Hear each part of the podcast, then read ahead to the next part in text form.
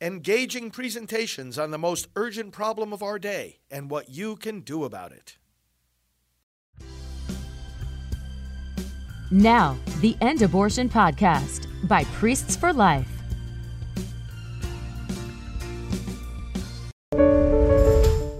Hello, friends. Pro life leader Frank Pavone here, National Director of Priests for Life. Welcome to our time of prayer and scripture reading. Good to have you with us. Let us put ourselves again in the presence of the Lord and feel free to leave your own prayer intentions in the comments too so that we can know how to pray for you more specifically. In the name of the Father and of the Son and of the Holy Spirit. Amen. Come, Lord Jesus, we worship you as the Son of the Eternal Father, as the only mediator between God and humanity, as the only Savior, the only source of forgiveness, the only way to salvation.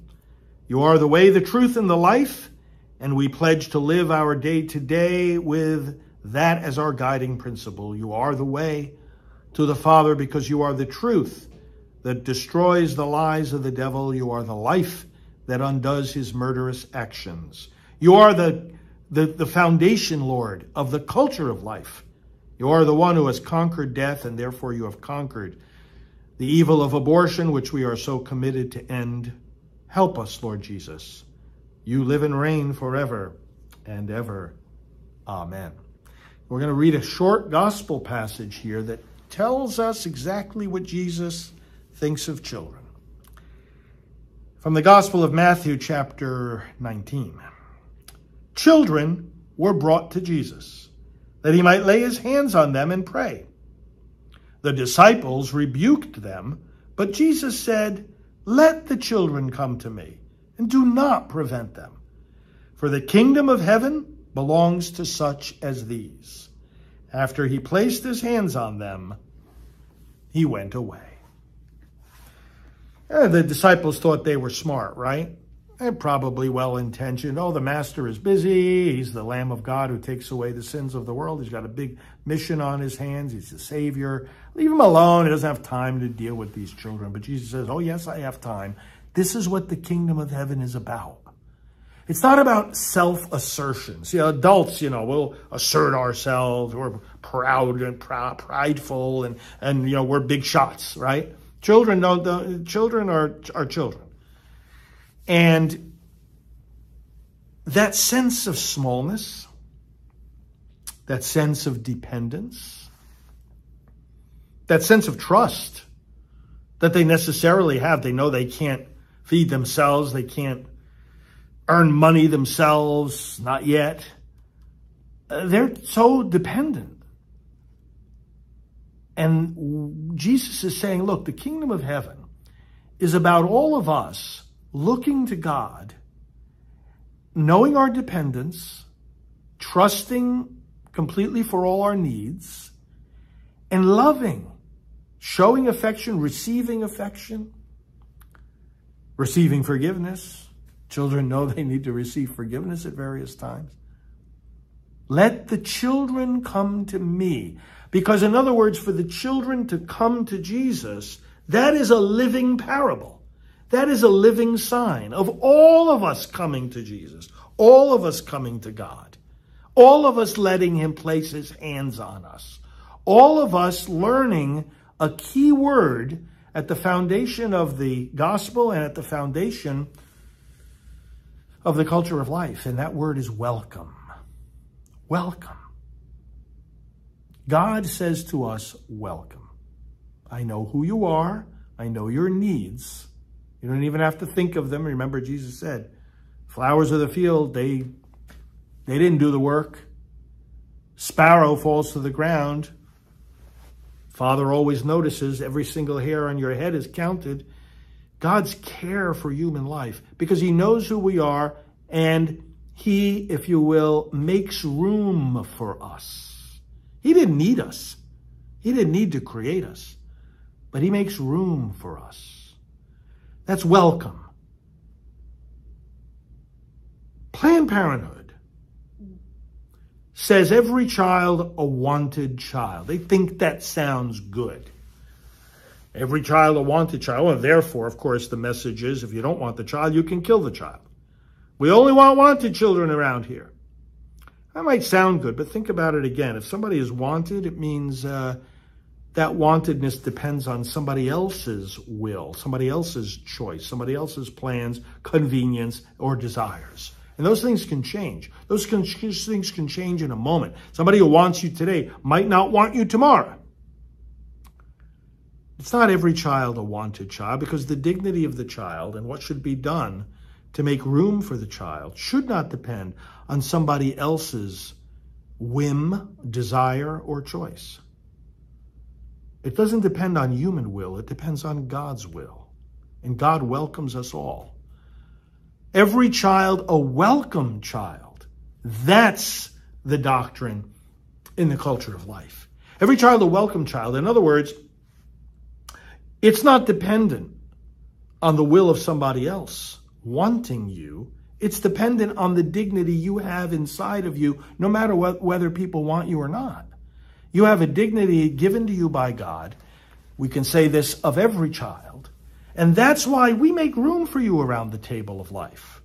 We welcome you even if you're unplanned, inconvenient. Every child a welcome child, not every child a wanted child.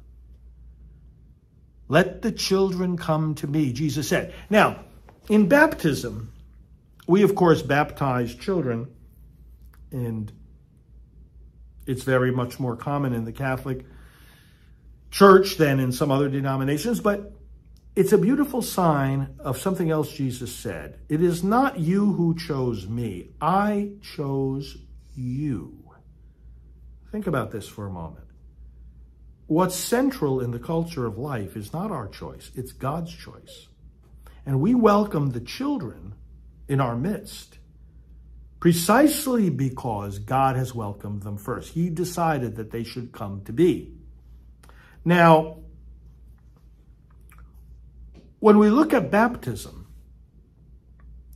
one of the uh, things the church says about baptism in our Catholic uh, community is that the ideal situation is that the baptism be celebrated with a full congregation of people. Not just a small ceremony with the family, the godparents, you know, and a couple of friends, do it at a Sunday Mass. And I'm sure many of you have been at a Sunday Mass where, where there's been a baptism. And what happens? Everyone reflects on the fact that God is now choosing this child for eternal life. Obviously, God has chosen the child for natural life. And everyone welcomes, applauds, rejoices. Even though they don't know the child or the parents or the family, in one sense, they're strangers. In another sense, there's no such thing in the Christian community. Why? Because God has chosen us all to exist and has entrusted us to the care of one another. That's at the core. That's at the foundation of the culture of life. That he, his choice is first. You were, it was not you who chose me. It was I who chose you. And he gives us responsibility for each other. Am I my brother's keeper? The answer is yes. And the benefit of doing baptism among the community is that it's a message that this is a community of welcome. It's a message to the community that says, listen, just as Jesus received the children, you, the body of Christ, need to receive these children, not because of your choice. The culture of death is, oh, it's my choice, my choice. If it's not my choice, I have no responsibility. Yes, you do. In the culture of life, we do have responsibility, even for those we did not choose because God's choice comes first. Let the children come to me. And so the whole community says that at a baptism. Let the children come to me. We affirm the choice that God has already made, and we will conform our choices. We will conform our welcome and provision for this child. We will conform that to the choice God has already made and the choice that these parents have generously made to welcome new life into their world. And we will stand in solidarity with them and help them. Isn't this the antidote to this atomized, individualized culture of death that says I only have responsibility for those I choose to have responsibility for? Let the children come to me. And of course, that matures into let everyone come to me the poor, the hungry, the homeless, the sick, the imprisoned. Let everyone come to me. For such is the kingdom, the kingdom of welcome. Let's pray. Th- thank you, Father, for the children that you have chosen to create. Enable your people to always welcome them. Bless the parents who are struggling with pregnancies that they feel they can't handle. Bless those that might be tempted to abort. Help them overcome that temptation, Lord.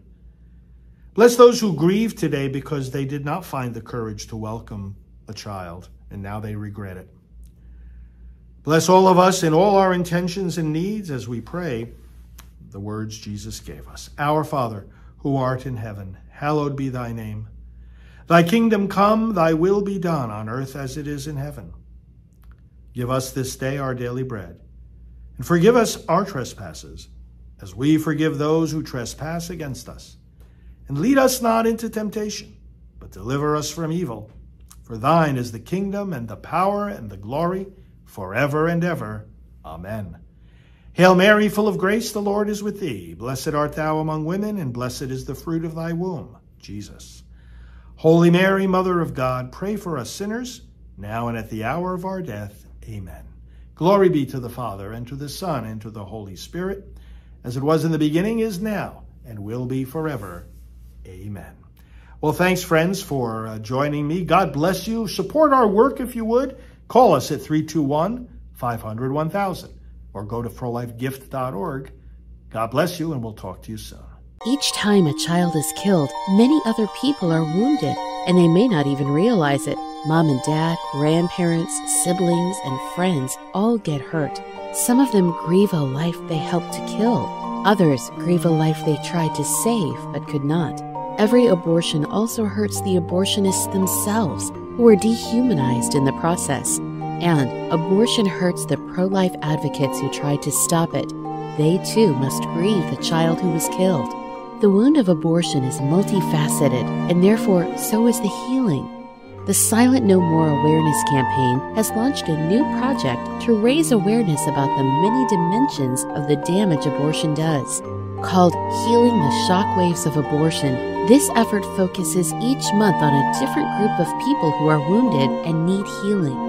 Let's all promote this great symphony of healing. Visit abortionshockwaves.com for more information.